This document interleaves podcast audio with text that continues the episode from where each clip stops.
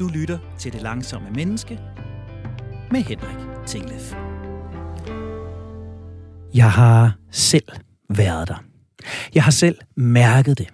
Jeg har 100% selv handlet. Men jeg har gjort det, fordi jeg havde stærke, karismatiske ledere. I et arbejdsliv, der langt hen ad vejen har været selvstændigt i den ene eller den anden form, der er det ikke mange ledere, jeg formelt har haft. Men jeg har i hvert fald haft tre, som på hver deres måde fik indflydelse på mig. Og ingen af dem i en sund og langsom retning. Den ene var et fagligt fyrtårn, en kapacitet på vores felt. Et forgangsmenneske, som ikke skyede nogen midler for at få det allerhøjeste kvalitetsmæssige ud af sig selv. Og af folk omkring sig.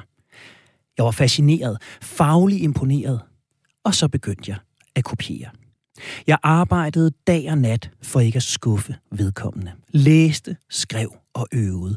Tog vendinger og meninger til mig. Forsvarede vedkommende over for andre og tillagde mig de arbejdsvaner og tilgange til feltet, som jeg så praktiserede. Det var ikke en bevidst beslutning. Det var ikke et velovervejet valg. Jeg gjorde det, fordi jeg blev ledt. Men jeg brændte ud. Jeg mistede lysten, og jeg fik aldrig mine ambitioner indfriet.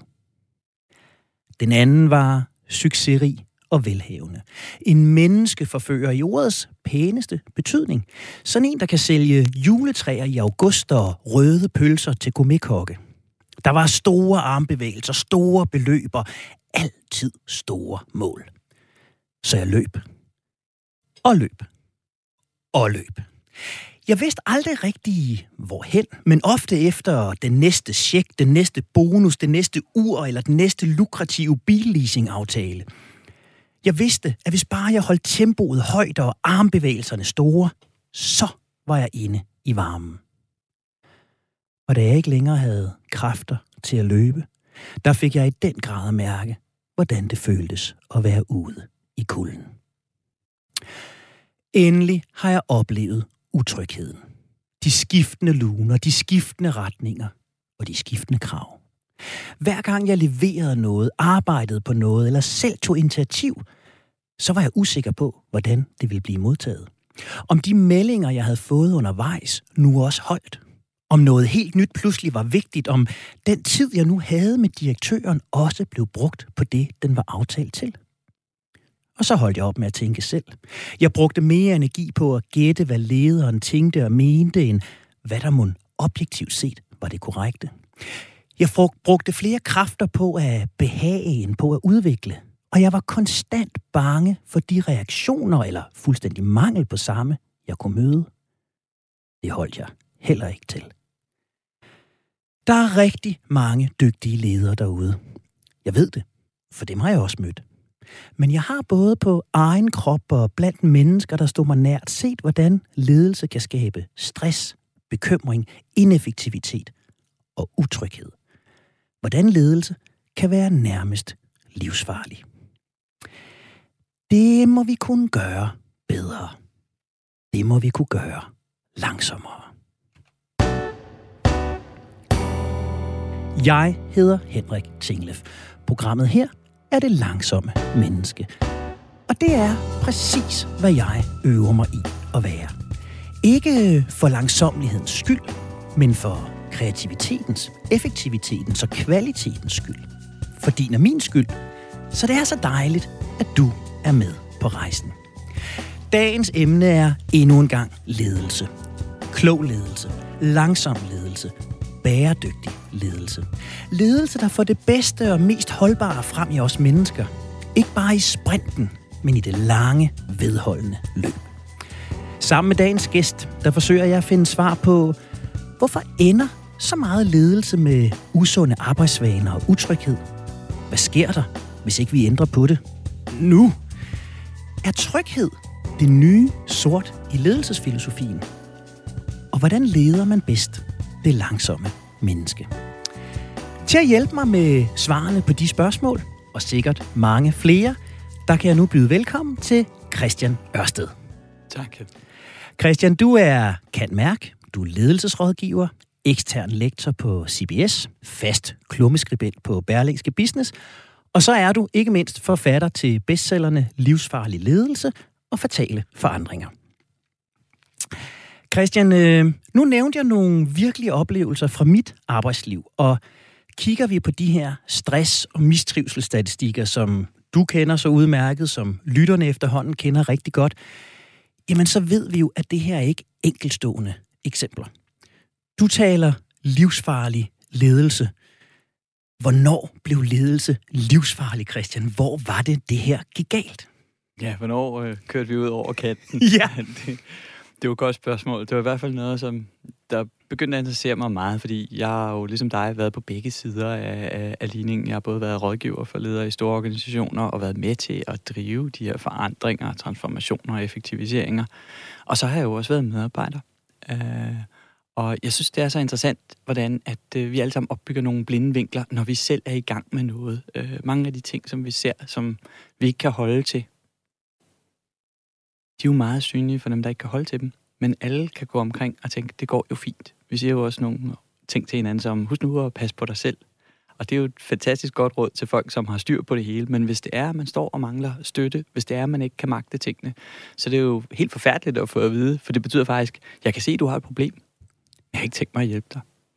Og, og det var derfor, jeg skrev livsfarlig ledelse i sin tid, fordi jeg tænkte, vi er jo alle sammen en del af det her problem. Og, og jeg har i hvert fald været en del af, af, af det her problem. Så derfor så er livsfarlig ledelse jo også min undskyldning og, og mit vendepunkt i, i mit øh, ledelsesliv. At sige, vi er nødt til at kigge på, hvordan vi bidrager til et arbejdsliv, som hverken er bæredygtigt for, for resultater øh, og, og performance, eller for mennesker.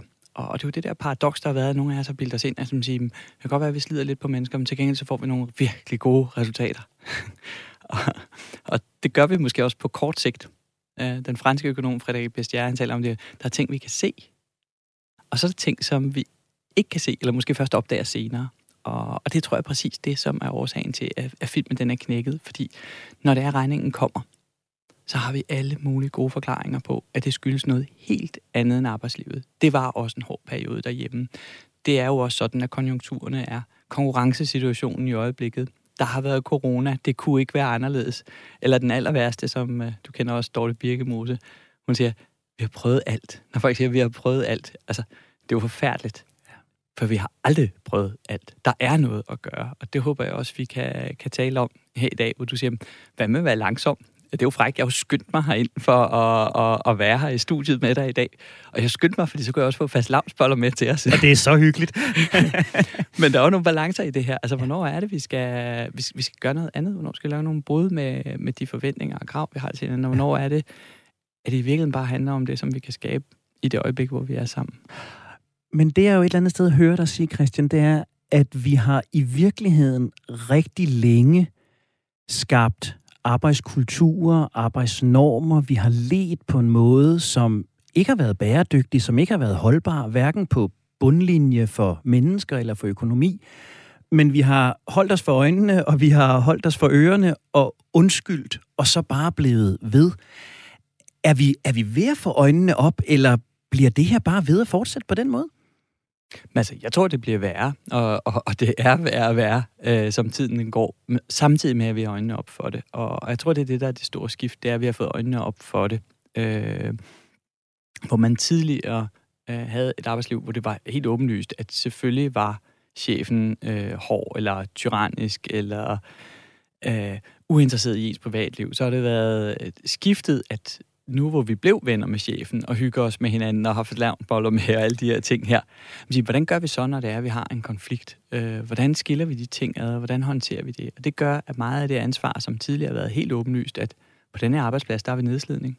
Det er lige pludselig blevet vendt om til, at folk føler, at der er noget galt med dem selv, når de ikke kan følge med. Vi vender simpelthen ansvaret indad, det har vi også set den her bølge med coaching og, og terapi, som jo er super godt, for det har været med til at stanse noget blødningen for nogen. Men samtidig har det jo også bare været symptombehandling. Vi har ikke lavet om på den måde af arbejdslivet, det er tilrettelagt på. Og det tror jeg, at det er vi nødt til. Det er ikke nok at, at sætte plaster på og, og få folk op på ben igen. Vi bliver også nødt til at kigge på, hvad er det, der spænder ben? Og, og hvad er det, der tiltrækker en ledelsesform, som gør, at det er usynligt for de ledere, der slider folk ned, at de faktisk selv er med til det. Ja. Og du siger jo noget, noget super interessant for en, for en tidligere klinisk psykolog som, som mig, ikke? At, at vi har måske i virkeligheden øh, behandlet os værre. Altså i takt med, at det at opsøge hjælp, rådgivning, øh, psykologer, coaches er blevet mindre og mindre tabubelagt, øh, mere og mere almindeligt, så har vi måske også bare ja, stanset en masse øh, småblødninger, lavet en masse brændslukning og fortsat. Men samtidig så har vi lagt ansvaret over på den enkelte, så det er Carstens problem, at han er stresset, nærmere end det er chefens ansvar at ændre miljøet, kulturen, påvirke den. Er det, er det der, vi står? Jamen, jeg tænker faktisk, sådan som du siger det nu, så bliver det jo også en, en individualisering af det. Så er det lige blevet chefen. Så er det ikke mm. Carsten, så er det chefen. Øh, så er det Carstens chef, den er galt med. Hvor jeg tror, vi er nødt til at kigge bredere endnu, og så sige, der er et system, som både Carsten og Carstens chef er en del af, ja. som vedligeholder nogle usunde ting, som gør, at de faktisk begge to går hjem og føler, at der er noget i vejen med dem. Som, som leder føler man jo også, at øh, der er noget galt med en, når man har en medarbejder, der ikke kan følge med længere. Har man ansat den forkerte? Hvad overså man? Øh, har man behandlet vedkommende ordentligt? Øh, var man, gik man for tæt på? Var man for langt væk? Øh, var man for fleksibel? Var man for, for spids i det? Det rækker jo, rejser jo en lang række spørgsmål.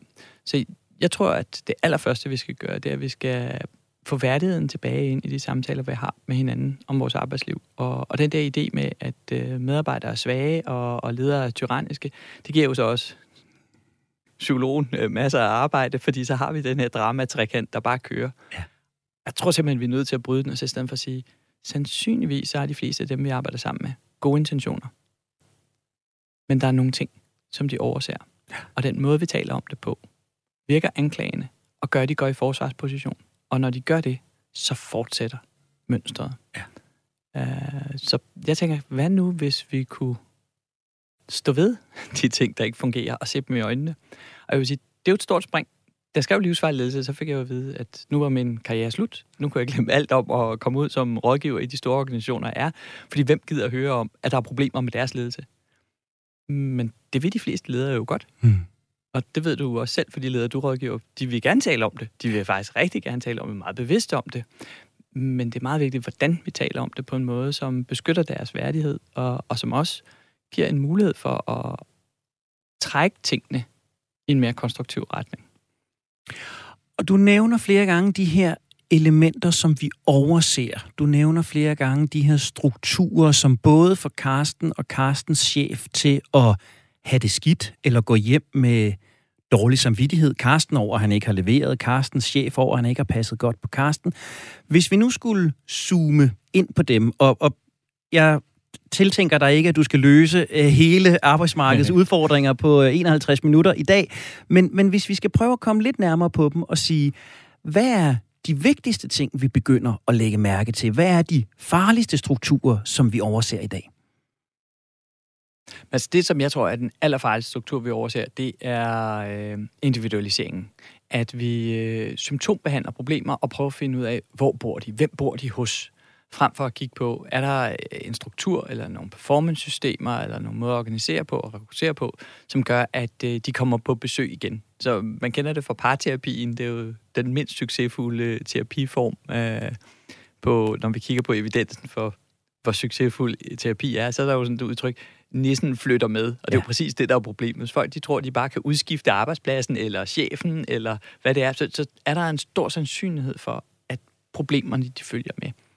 Så jeg tror ikke, vi skal kigge på den enkelte leder, jeg tror ikke, vi skal kigge på den enkelte medarbejder, jeg tror, vi skal kigge på, er der nogle ting, som opmuntrer nogle bestemte mønstre. Og, og den helt store illusion, som, øh, som, som jeg tror, de fleste af os overser, det er den der øh, myte om work-life balance at øh, der er en kamp mellem arbejdslivet og privatlivet. Og der tror jeg, at vi skal huske, det er et symptom. Det er et symptom på, at der er noget andet galt. Og det ser vi jo meget tydeligt med alle de mennesker, der er blevet sat ned i tid, fordi de ikke magter deres arbejde, fordi de er blevet stresset. Der er også andre virkelig gode grunde til at gå ned i tid. Men for dem, som har været det på grund af en psykisk overbelastning på deres arbejde, der er statistikkerne jo ikke specielt positive. Det er ikke sådan, at man så siger, nu virker det, nu gik du ned på 30 timer, og så fik du det godt. Tværtimod, så ser vi faktisk, at nogle af dem får det endnu værre, fordi ansvaret er ikke væk. De føler stadigvæk den samme forpligtelse, samme ansvar. Og det er jo noget af det fine at mennesker føler et ansvar. Det er jo sådan en ting, vi arbejder med i ledelse i mange år. Skulle man fortælle folk, de havde ansvar for deres arbejde, man siger, dybest set, så behøver vi ikke gøre særlig meget på det, fordi de fleste de går ikke på arbejde for at gøre det dårligt eller slippe lettest ud om det. Tværtimod, så føler de forpligtet i en endnu højere grad, end vi kan i tale sætte rent ledelsesmæssigt. Så det er spild af tid som leder at bruge meget energi på den del, som amerikanerne jo også er utrolig glade for. Måske også en anden arbejdsmarkedssituation, hvor de taler om start with why, og den får hele armen, og vi fortæller om purpose hele tiden, fordi det kan være, at folk de glemmer det. Hvor i den skandinaviske øh, arbejdskultur, der er vi godt klar over, at øh, vi svigter vores kollegaer, hvis ikke vi møder op, og mm. det går ud over nogle borgere eller nogle kunder, og, og det er vi ret bevidste og pligtopfyldende i forhold til. Så når vi lige pludselig har mindre tid til at klare opgaverne, så løser det ikke det grundlæggende problem. Så jeg tror, vi skal tilbage til noget af den helt gamle forskning, der er helt tilbage til Robert Karasek, som du også kender fra, der i 79 skriver om balancen mellem ansvar og indflydelse. Så i stedet for balancen mellem arbejds- og privatliv, så kigge på, har jeg tilstrækkelig indflydelse til at klare de opgaver, som jeg står med?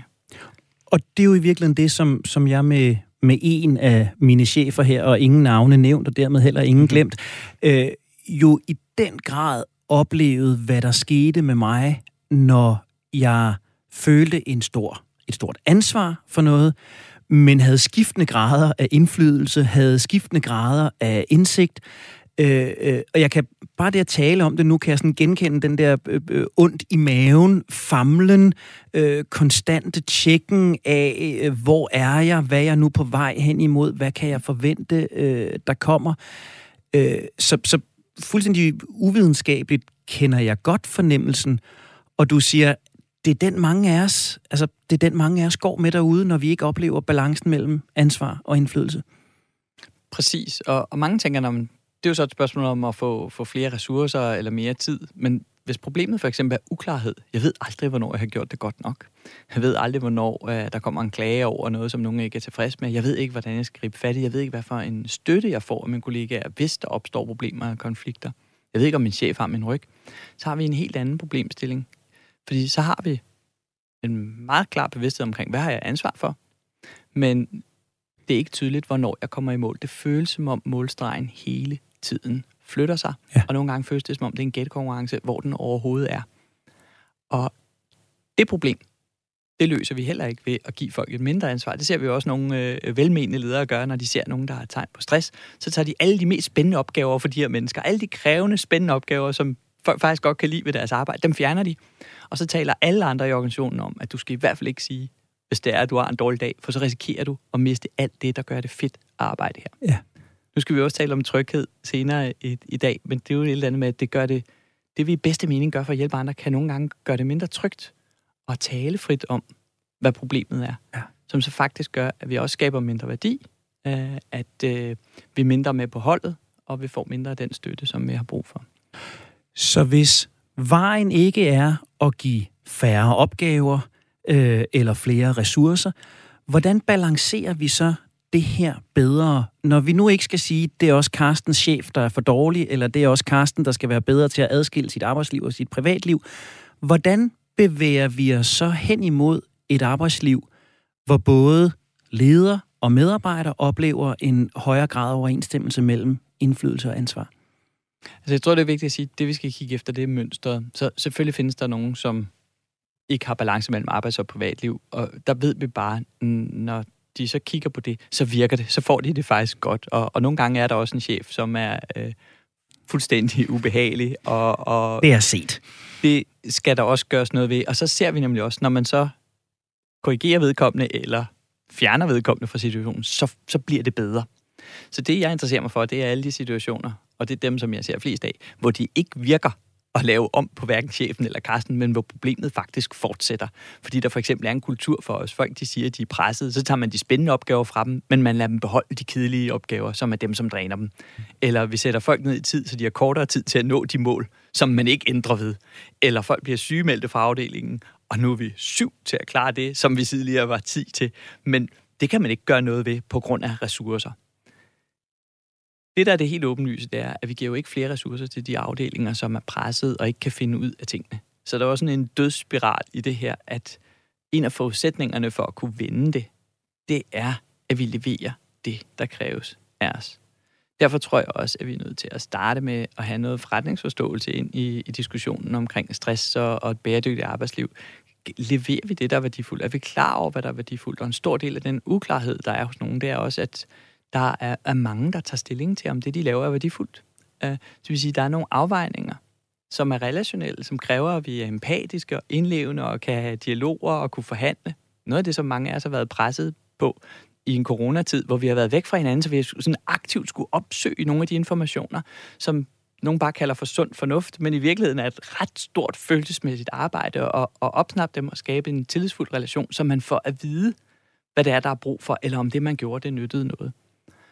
Det vil sige, at vi skal skrue op for noget af den empati, som jo også kommer af langsomheden, og som er meget vanskelig under stor pres, ved at skabe en, en større klarhed om, hvad er det egentlig, vi ønsker at opnå? Hvad er det egentlig for en opgave, vi har? Og, og her har vi jo været flere gange i programrækken omkring en langt højere grad af samtale, en langt højere grad af værdiafklaring, en langt højere grad af fælles forståelse. Og jeg ved godt, det er et stort spørgsmål, Christian, men jeg vil gerne høre dit svar på det. Kan vi skabe high performance og hardcore resultater med det her den her bløde, medmenneskelige, dialogbaserede tilgang, er det ikke to modsatrettede størrelser, at vi to skal bruge så meget tid på at lære hinanden at kende, og imens så drøner kineserne afsted og laver iPhones til den halve pris af, hvad vi kan. Kan vi kombinere det? Altså, jeg tror, vi er nødt til at skille mellem øh, forskellige opgavetyper, hvor der er nogen, der er komplekse, og som kræver, at vi forstår, hvad det er, der foregår omkring os, og så er der nogen, der er mere simple. Og, og en stor del af de statistikker, vi ser for øh, dårlig trivsel, de hænger sammen med, at kompleksiteten og uforudsigeligheden er stigende.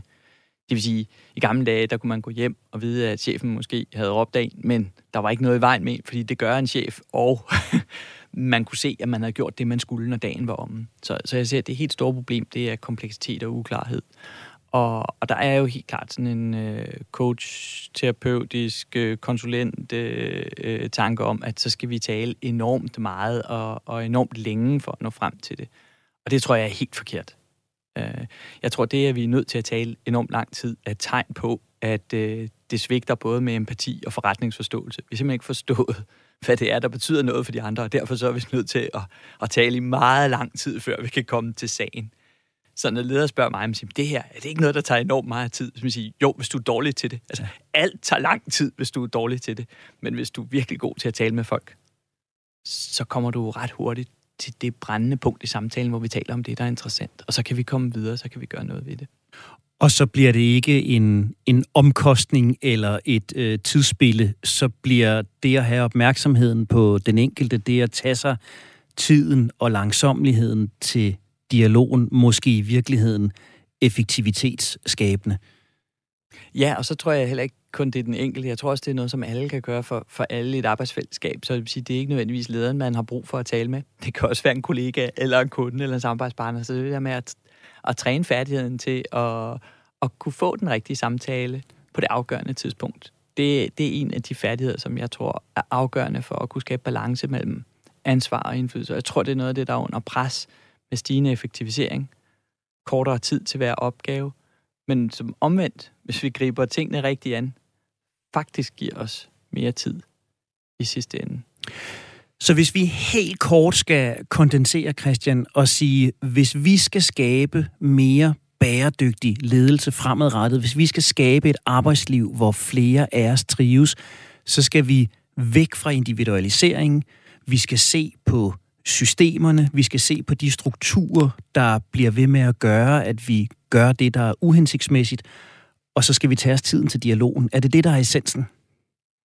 Ja, og så nu ser du systemer, så vil måske sige, det er jo et teknisk udtryk, det vil sige, det er vores arbejdskultur, ikke også? Ja. Øh, men ja, altså vi skal se på vores arbejdskultur, og så, så skal man huske på, at alle dem, der siger, at det tager for lang tid at tale med andre, det der er fælles træk dem, det er meget ofte, de er dårlige til at lytte. Altså, folk, der er virkelig gode til at lytte, de, de siger ikke, uh, hvad tager det lang tid at tale med folk. De synes jo også, det er interessant, det som de får at vide. Begge parter bliver klogere af de samtaler.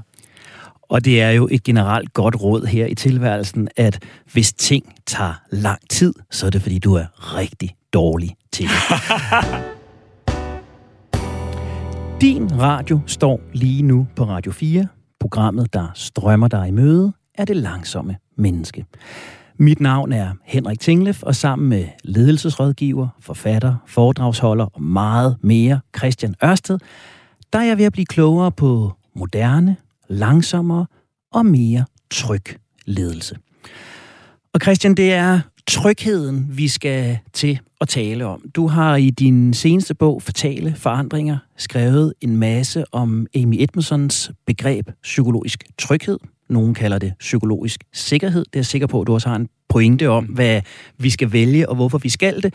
Og ikke bare har du skrevet om det, du arbejder tæt sammen med Amy Edmondson omkring øh, psykologisk tryghed. Så jeg kunne godt tænke mig at angribe den helt fra starten og sige, er psykologisk tryghed det nye sort i moderne ledelse? Og vigtigst af alt, hvad er psykologisk tryghed for en størrelse? Altså, jeg er jo lidt farvet her. en anelse.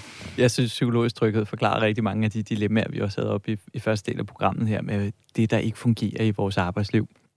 Og det er betragtet som øh, mangel på evne til at, at få støtte fra dem omkring os, i stedet for et behov for, at vi sætter lavere krav. Altså, det er jo en klasse, det er også, når, når du taler om blød ledelse, tænker man, åh, oh, her skal der være lave krav til folk, vi skal skåne folk, hvor psykologisk tryghed, det er jo det nye brud i, at man siger, vi skal stille tårnhøje krav. Vi skal virkelig være ambitiøse. Vi skal lave noget, der er svært at gøre en forskel. Men det, det kræver, det er også høj støtte. Det kræver, at øh, der er nogen, der har ens ryg. Det kræver, at vi kan tale om de problemer, der opstår undervejs. Og det kræver sjældent, at vi ved, før vi går i gang, hvordan man gør det. Netop derfor, så skal vi have fokus på, at man kan tale om fejl, tvivl, spørgsmål, uenigheder og idéer, uden at tabe ansigt, og uden at frygte og, og træde andre over tæerne. Og det tror jeg er en helt central, ikke bare ledelsesopgave, men en alle opgave, at vi er i stand til at tale om det, der er svært. Så det, at hvis jeg skal opleve psykologisk tryghed, hvis jeg skal opleve mig tryg, så ligger der i det, du siger her, at jeg skal have måske ikke bare opfattelsen af, men, men vidsheden om, at jeg kan fejle, at jeg kan underpræstere, at jeg kan være i tvivl, uden at blive udstillet, uden at blive udskammet, uden at blive skældt ud. Er det, er det, er det der, den ligger? Det er faktisk bare troen. Det er ikke vidsheden, fordi den kan vi aldrig have. Så derfor ser vi jo også nogle mennesker, som, som der, det, der er grænser for, hvor trygge de kan blive, fordi de kan ikke aflæse deres omgivelser. Så det er en del af det her, det er også at kunne aflæse sine omgivelser og deres gode intentioner og den støtte, som man kan få. Men den langt største del, som sådan bonger ud, når vi måler på psykologisk tryghed i organisationer, det er, hvad er det egentlig, folk bliver mødt med?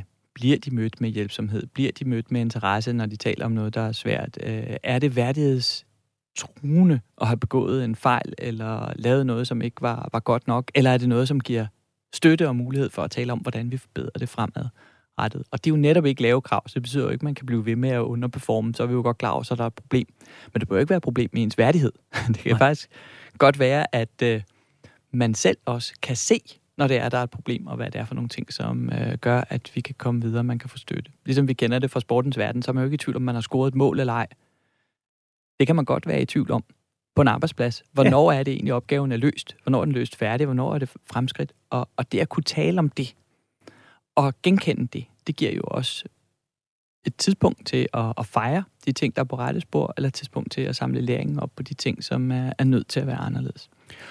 Og jeg tænker, hvis jeg sad som, som lytter nu og var leder i mit daglige virke, så ville jeg tænke, det giver jo intuitivt god mening, hvis vi har medarbejdere, som er trygge, som ikke er bange for at blive udstillet og udskammet, så vil de sandsynligvis både trives og præstere bedre. Men jeg tror også, jeg vil blive en lille smule stresset og tænke, gosh, en opgave, jeg har som leder, hvis jeg skal sørge for, at bare mit team på måske fire eller otte medarbejdere, men min afdeling med 25 eller 30, eller hele min virksomhed med 120, skal have den her oplevelse. Hvordan skal jeg som leder, der sidder og lytter med nu, praktisere psykologisk tryghed? Hvad er det, det stiller af krav, eller hvad er det, det giver mig af opgaver, for at jeg ikke bare sidder alene med det her og skal, skal trylle det frem? Men jeg tror heller ikke, det, det, det er en ledelsesopgave alene i hvert fald. Jeg tror, som leder, så er man nødt til at gå forrest, og man er nødt til at være eksemplarisk selv, nødt til at være rollemodel, men også nødt til at tage initiativ til at få de her ting på banen. Men det er en alle opgave. Så det betyder også, at den første opgave, som, som leder, det er at, at sætte rammen for, hvad er det egentlig for et arbejde, vi udfører. Tilbage til det her med uklarheden er også et problem i forhold til tryghed. Ja. Øh, så det at kunne rammesætte det, og også rammesætte det korrekt, altså man forstår, hvad arbejdet egentlig går ud på. En tilbagevendende frustration hos mange medarbejdere, det er, at de føler ikke, at deres chef helt forstår, hvad det er, de laver. Det betyder også, at når man så får ros, så er det svært at tage den alvorligt. Det betyder også, når man får kritisk feedback, så er det svært at tage den alvorligt. Så der er et eller andet med at have en fælles forståelse for, hvad er det egentlig, vi gør her, og, og hvad kræver det at gøre det. Det er også afgørende, at øh, man har en, øh, en forståelse for, at ting de, øh, ikke bare kan gå galt, men de vil gå galt. Sådan klassisk, at nogle ledere siger, hvis der sker en fejl en gang, så er det okay, men hvis den sker to gange, så er vi jo nødt til at gøre noget. Og det er jo det samme som at sige til folk, at de tilbagevendende problemer, vi har, øh, hvis det er dig, der siger det, så er det dit hoved. Ja. Og det overser man bare. Så der er rigtig mange ting i, hvordan vi rammesætter arbejdet, som egentlig er usynlige, hvor man som leder i bedste mening, eller så vi taler om med stressede medarbejdere, så siger man, åh, oh, du ser stresset ud, nu tager jeg lige en stor opgave fra dig. Ja. det er faktisk også utrygt, selvom at det er gode intentioner. Så det er så vigtigt at huske på, at psykologisk tryghed handler ikke om at være rar. Nej. Det, det handler om, at vi skaber et arbejdsfællesskab, som er holdbart, hvor vi kan lave noget, som er rigtig godt, som vi kan være stolte af.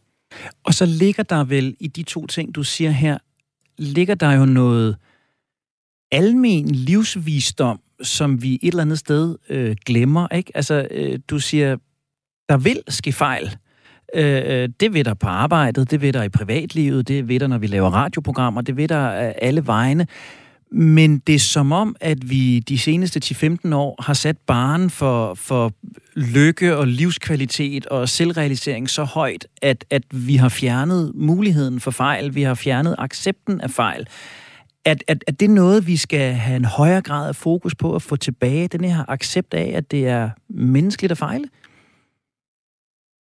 Altså jeg tror i hvert fald det her med at kunne tilgive, at der er sket fejl, er ret vigtigt, men også at det så nytter noget, når der er sket en fejl, at det nytter noget at tale om det. Altså fordi det er ikke nok, at vi møder folk med venlighed, når de begår en fejl. De er godt klar over, hvis de har været medvirkende til at lave en ulykke, eller udbetale øh, millioner af kroner til kriminelle mennesker. Altså på et eller andet tidspunkt må det have en konsekvens. Altså, så det er det der med, nytter det noget, for vi rettet op på de ting, der ikke fungerer, eller står man i sidste ende alligevel i en håbløs situation, hvor, hvor der ikke sker noget. Så det sted, hvor jeg der har set noget, der undrer mig, det er den her store fokus på, på whistleblower-ordninger. Så jeg sige, nu laver vi en whistleblower-ordning.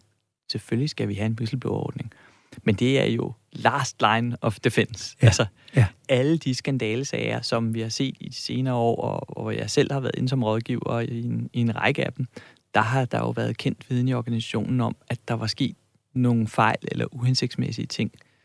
Og det har man talt om rigtig længe men man måske ikke talt om det, så det er noget topledelsen. Har måske ikke talt om det, så det er noget nogle andre, som kunne gøre noget ved det. Uh, måske har man også haft en forventning om, at det ikke nyttede noget. Så det er den næste del. Den første del, det der med at få sat rammen, og også gøre det okay at tale om de her ting. Det næste er faktisk at invitere folk til det. Altså ikke den der, min dør er altid åben, uh, så kommer du bare, eller uh, skriv på whistleblower-ordningen, men at vi faktisk aktivt, nysgerrigt, opsøgende går ud og tager temperaturen på, hvad der foregår. Og lad os prøve, Christian, lad os prøve at blive helt konkrete der, fordi jeg tænker, det er igen sådan en, den giver, det giver god mening, intuitivt, men, men de øh, ledere og mellemledere, der sidder derude og lytter med nu, hvad er det helt konkret, de skal gøre i næste uge? Hvad er det helt konkret, de skal sige til deres medarbejdere i næste uge, for at komme væk fra, min dør er altid åben, øh, jeg er altid tilgængelig, og nærmere på at tale om og lære af fejl helt lavpraktisk. Men altså, hvis vi lige zoomer lidt ud, så skaber jeg lige overblik, så vil jeg godt svare på det. Sige, det er godt. Der er tre greb i det. Ikke? Det første er, at vi sætter en ramme for det, hvor folk kan genkende deres arbejde, og også at fejl sker, og problemer er der, og uenigheder er der, og det er okay. Det er en del af det. Det er problematisk og vanskeligt arbejde, og det er derfor, vi hjælper hinanden. Trin 2, det er så at invitere folk til at, at, at ytre sig. Og så kommer det helt afgørende, trin 3. Hvordan er det så, vi reagerer på de ting, vi får at vide? Og de går hånd i hånd med hinanden. Det vil sige, at når først vi har sat rammen op, og det gør vi jo sammen, så der er, medarbejdere ved ikke alt, ledere ved ikke alt. Det er noget, vi sammen finder frem til. Lige så vel som når det er, vi inviterer til deltagelse og, og, og spørger folk, så, så stiller man ofte spørgsmål til folk, som de ikke kan svare på. Og det har vi jo allerede tryghedsproblemet, der forsvinder der. Så spørger man, hvad, er det, hvad skal der til for, at vi løser det her? Kan man for eksempel finde på at spørge folk.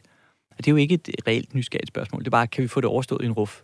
Øh, og hvad ved du i forvejen? Og tit så de problemer, vi møder, som kan skabe øh, udfordringer, det er jo noget, hvor ikke én person har løsningen i forvejen.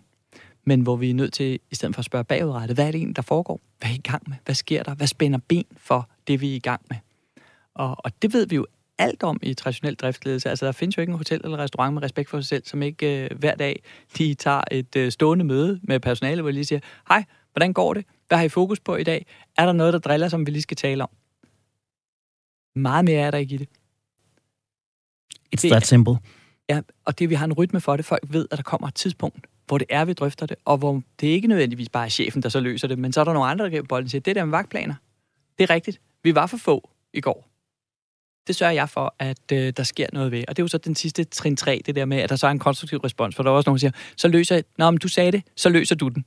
ja. Det er jo den sikre måde at få mindre at vide på. Eller kan vi så blive enige om, nej, det kan vi ikke nødvendigvis. Man er nødt til at kunne rumme, at der er noget, som er undervejs. Og så er man selvfølgelig også nødt til at holde fast i, at, at der skal være en ordentlig tone omkring det her. Det er måske der, hvor hotel og restaurant i øjeblikket... Der kunne det godt... Øh... kamp. hvor, det er jo forfærdeligt, altså vi ser, vi ser i, i, i Nordamerika med, med, med bølger og opsigelser. Vi ser jo også rekrutteringsproblemerne i, i Danmark, og de hænger jo ofte sammen med det opfattede arbejdsmiljø. Det er jo også interessant. Så kan der være nogen, der siger, at vi har et rigtig godt arbejdsmiljø. Det er ligegyldigt. Psykologisk tryghed handler ikke om, at vi har et godt arbejdsmiljø. Nej, det handler om, hvad forventer folk, når de træder ind ad døren? Hvad forventer folk sker, hvis de åbner munden? Og alle de ledere, der går og tænker, at det her det går rigtig fint, fordi jeg hører meget få problemer. Det er dem, som psykologisk tryghed henvender sig til. Det er dem, som du nævnte, som siger, så går og tænker, uha, der er meget, jeg skal gøre. De klarer sig sandsynligvis allerede rigtig godt på det her, fordi de drager omsorg for, at vi har bragt de rigtige ting over. De er klar over, at det har konsekvenser. Men der er også nogen, som siger, jeg har ikke hørt om nogen problemer. Det må gå godt. Og det er dem, som det her begreb virkelig kan give noget. Fordi det, at der er tavshed, det er ikke et udtryk for, at det går godt. Det kan, det kan det være, men det kan også være et udtryk for, at man ikke forventer, at der sker noget positivt, hvis det er, at man ytrer sig. Så at fejl ikke bliver tydeligt gjort, er langt fra det samme som, at der ikke sker fejl. Det er måske i virkeligheden en ret hæftig indikator på, at der kan ske en hel masse uhensigtsmæssigheder, som man bare ikke hører om. Det er præcis. Og det er jo der, det her begreb kommer fra. Det kommer over fra professor Amy Edmondson fra Harvard Business School, som lavede en PhD om, om fejl på, på sygehuse. Og, og hun måtte jo stoppe arbejdet, fordi det sygehus, hvor der var allerflest rapporteret fejl, det var der, der døde færrest. Ja. Altså, hvordan kan det være? Det kan jo ikke være rigtigt, at jo flere fejl vi laver, jo bedre har patienterne det. Og det var det ganske rigtigt ikke. Hun tog ud og stillede spørgsmålet, hvordan går det her? Hvad spænder ben? Og helt åbenlyst, der hvor der var flest rapporteret fejl, hvor der var flest overlevet, det var jo der, hvor de kunne gøre noget ved dem, ja. hvor de kunne tale om det, hvor de forventede støtte, opbakning, hvor man ændrede på de procedurer, som ikke hang sammen, og der, hvor tallene så rigtig pæne ud. Det var ikke sådan, at man ikke forventede, at der skete noget som helst, men man forventede mindre, og derfor fik man tingene at vide senere. Og det er jo også en paradoks ved det her. Tingene skal jo nok komme frem, det ved vi.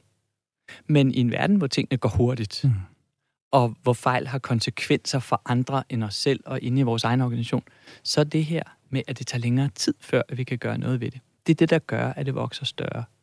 Klassisk også med skandalsagerne. Altså, der er ingen af de skandalsager, vi har set, som ikke er startet som små sager, som hvis man havde stoppet det i tide, så havde der slet ikke været noget problem. Og der ville en psykologisk tryghed, der havde gjort, at nogen havde tur tale om, om uhæng, uregelmæssigheder, om mangler, om fejl, gjort, at vi kunne korrigere langt tidligere i forløbet, inden vi endte med Socialstyrelse og hundredvis af millioner og alt muligt andet. Ja, og det, og det er jo også en interessant psykologisk tryghed. Der taler vi jo om interesse frem for kontrol. Altså, prøv at forestille dig, at man et sted, hvor man udbetaler hundredvis af millioner til forskellige ting, har interessen for, hvad er effekten af de her hundredvis af millioner, vi har betalt. Så vi tager ud og kigger på projekterne, kigger på, hvordan gik det, hvad kom der ud af det. Så var fejlen jo stoppet allerede der.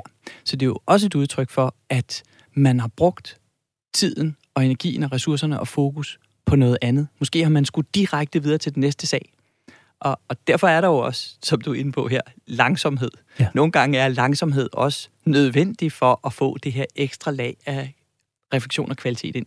Men jeg vil så hæve det, at det ikke er en omkostning at være langsom der. For eksempel at undersøge, hvad er effekten af det, vi donerer penge til?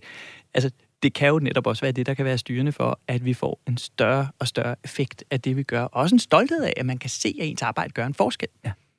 Og det, der, der er sådan, der, der er en, en understrøm i det her, som, som, som bliver ved med at fylde for mig, der, der hedder, jamen du startede ved at tale psykologisk tryghed om denne her reelle indsigt i medarbejdernes arbejdsopgaver, de procedurer, der bliver fuldt for at kunne spørge oprigtigt interesseret og svare øh, øh, fornuftigt på de udfordringer, der var.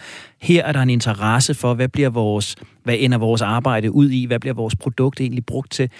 Så jo hurtigere jeg som leder eller som menig medarbejder løber, jo flere bolde jeg har i luften, jo mindre tid og omtanke har jeg jo også til den her reelle interesse, reelle nysgerrighed. Og hvis ikke jeg har den, så falder psykologisk tryghed fra hinanden. Ja, og så ser vi jo også nogen, som, som netop er virkelig gode til at hurtigt at komme til sagen, fordi de gør nogle ting, som gør vi for øh, øh tryghed ved dem. Det kan for eksempel være, i stedet for at holde traditionelle møder, hvor man bliver indkaldt, og så sidder man inde på et lille kontor, så smøger de ærmerne op og, og går ud øh, i butikken og er med til at pakke kasser op og stable varer op på hylden, så får man nogle andre ting at vide. Og det er jo sådan klassisk øvrigt. Hvad tager egentlig længst tid? Ja. og indkalde folk til et møde, som kommer til at vare en time, fordi at nu sidder vi og har afsat tid til møde, eller tage ud på besøg i hverdagen og give en hånd med. Ja. Så, så der er nogle ting, som vi ser hos dem, der er rigtig gode til det, som også handler om at komme rigtig tæt på, øh, på hverdagen. Og dem, der er dårlige til det, der er der sådan en myte om, at vi har slet ikke tid til det. Vi har, vi har overhovedet ikke tid til det. Ja. Og at det passer simpelthen ikke. Vi skal jo heller ikke ud og, og tale med alle hele tiden. En stor del af det her, det er at kunne vurdere, hvor er det, der er brug for at bruge mere opmærksomhed og, og interesse. Og, og, og, og jeg tænker sådan lidt, er, er den måde, nu spurgte jeg indledningsvis, hvordan leder vi bedst det langsomme menneske, altså forstået som, hvordan hjælper vi bedst hinanden til at trives på vores arbejde. Og det er som om, der er et budskab her, der hedder nærhed, altså at, at jo tættere lederen kommer på medarbejderen, jo tættere medarbejderen kommer på lederen, jo større sandsynlighed har vi for at skabe en forståelse og en psykologisk tryghed. Er det, er det det, vi mangler derude, at der er blevet for langt fra lederen til medarbejderen? Jeg kunne godt tænke mig at tage ordet lederen ud af det, og så i stedet for at tale om ledelse, øh, og så sige, det er en alle opgave, og, og det betyder også, at det er ikke nødvendigvis min leder, som står for min ferie og løn, som jeg har brug for, er der. Det kan også være stærke, erfarne kollegaer. Jeg arbejder meget inden for det sociale område og skole-dagtilbudområde, ud over den finansielle sektor. De, de minder overraskende om hinanden, de dynamikker, der er, fordi noget af det er også, hvordan at dygtige professionelle støtter hinanden ved også at forstå det, der foregår. Hvis vi for eksempel kigger i nogle af de dagtilbud, som har rekrutteringsproblemer, så er det jo ikke, at de ikke kan ansætte virkelig dygtige folk. Det, der er deres problem, det er, at når de dygtige folk så kommer, så sidder de alene på en afdeling med to pædagogmedhjælpere, som er rigtig dygtige, men som får viden af dem. Der er ikke nogen andre erfarne pædagoger omkring dem. Og det er jo noget af det, der giver psykologisk tryghed, at kunne spare med andre erfarne folk. Og det er ikke nok at have et øh, kaffemøde om fredagen eller et eller andet, hvor vi gør det. Det er også nogle gange det der med, at vi står i situationerne med hinanden. Ja. Fuldstændig på den samme måde i den finansielle sektor, når vi ser på meget komplekse transaktioner. Det er ikke altid, at vi kan forklare det på et møde. Tit, når vi har et møde, så taler vi overordnet om resultater og konsekvenser. Men alle de ting, der foregår for at få det til at ske, der er der noget med, at der er andre dygtige folk tæt på, som er involveret i det. Så jeg tænker, at vi skal have ledelse på agendaen. Det her med, at vi tager ansvar for hinanden og for det, vi laver sammen. Og nogle gange, så kan vi faktisk godt klare os uden særlig mange ledere, hvis vi bliver dygtige til, øh, til det her. Og det er jo et eller andet sted kludet til at trække det her op. Nu udfordrede jeg dig før til at blive meget konkret. Nu kunne jeg godt tænke mig at gå helt op i helikopteren, når, når vi taler ledelse på nærmest allerhøjeste niveau. Øh, vores samfundsledere, vi har jo i den grad de seneste år øh, levet i utryghed. Øh, vi har haft en pandemi, som i hverken din eller min levetid, vi har set magen til tidligere. Mm. Øh, i de her dage og uger, der har vi lige pludselig en væbnet konflikt øh, nærmest i øh, baghaven. Og vi ser nogle øh, politiske dramaer udspille sig mellem regering og opposition og internt i øh, politiske partier.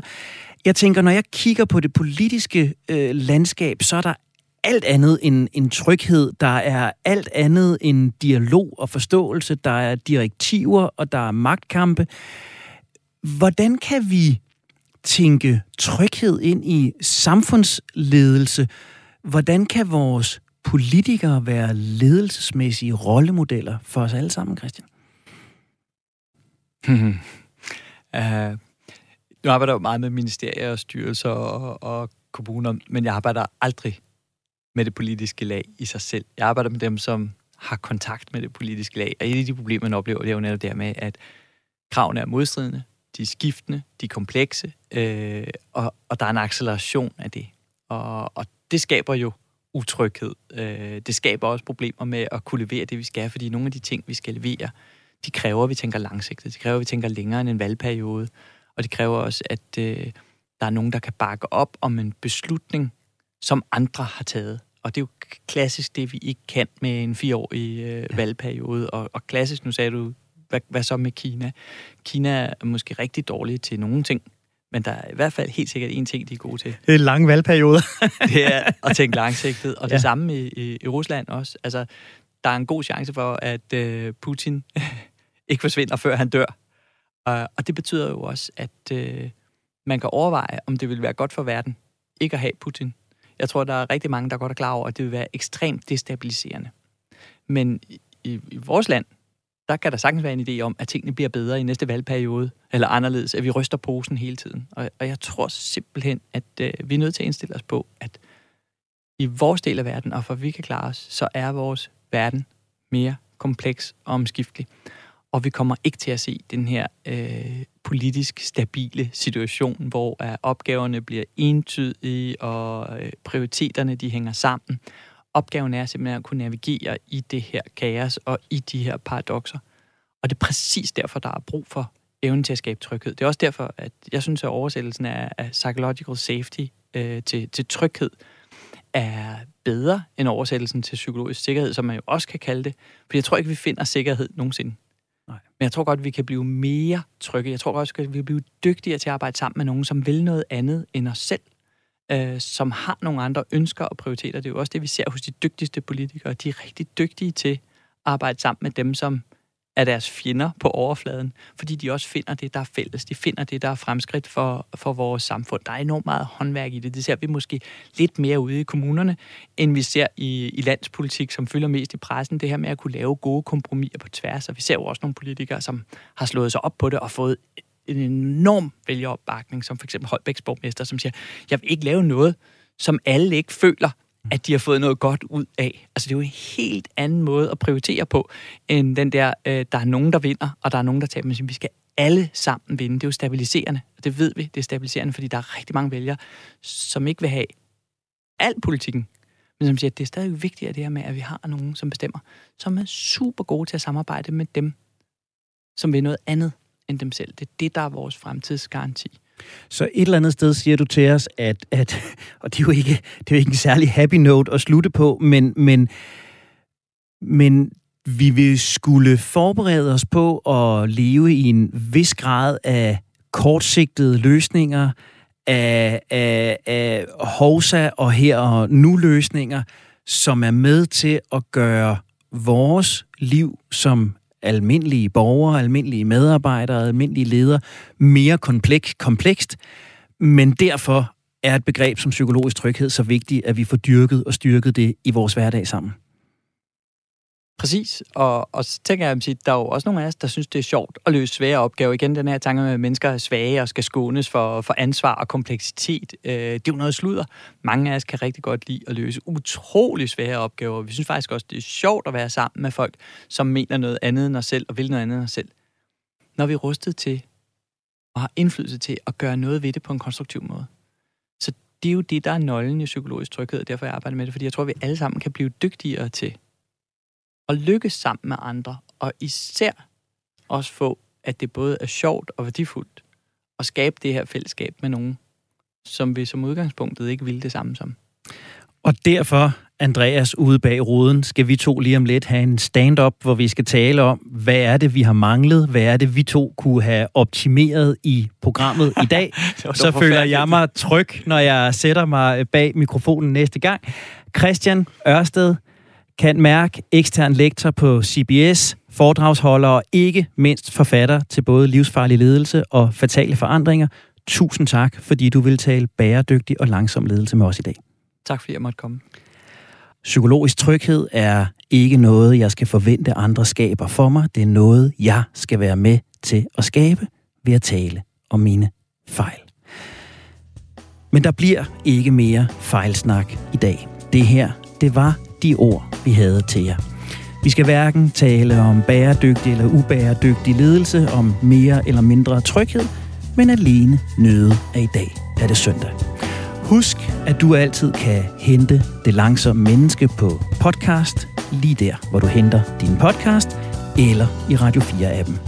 Har du input, kommentarer eller interessante vinkler på langsomlighed, som vi skal kigge nærmere på, så kan du skrive direkte til redaktionen på langsom radio4.dk. Tak, fordi du har investeret både din tid og din opmærksomhed i os. Jeg hedder Henrik Tinglef, og jeg bliver ved med at være din leder på rejsen mod at blive det langsomme menneske.